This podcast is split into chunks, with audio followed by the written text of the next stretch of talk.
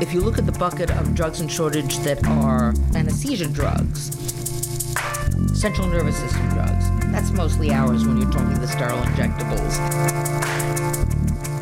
We also, however, uh, use a huge fragment of cardiovascular effective drugs, pain management drugs. That's a third of the shortage right there.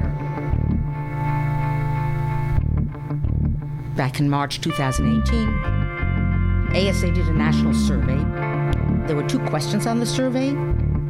Are you experiencing drug shortages on a consistent basis? Even our spinal trays that we were receiving would have everything but the anesthetic in them. And ninety-eight percent of the respondents said yes. They would have all the needles, they would have the prep solution, they would have the drapes, and then... Second question was, have the recent drug shortages affected patient care? No vial of uh, bupivacaine. ninety-five percent yes. This is fifteen hundred responses.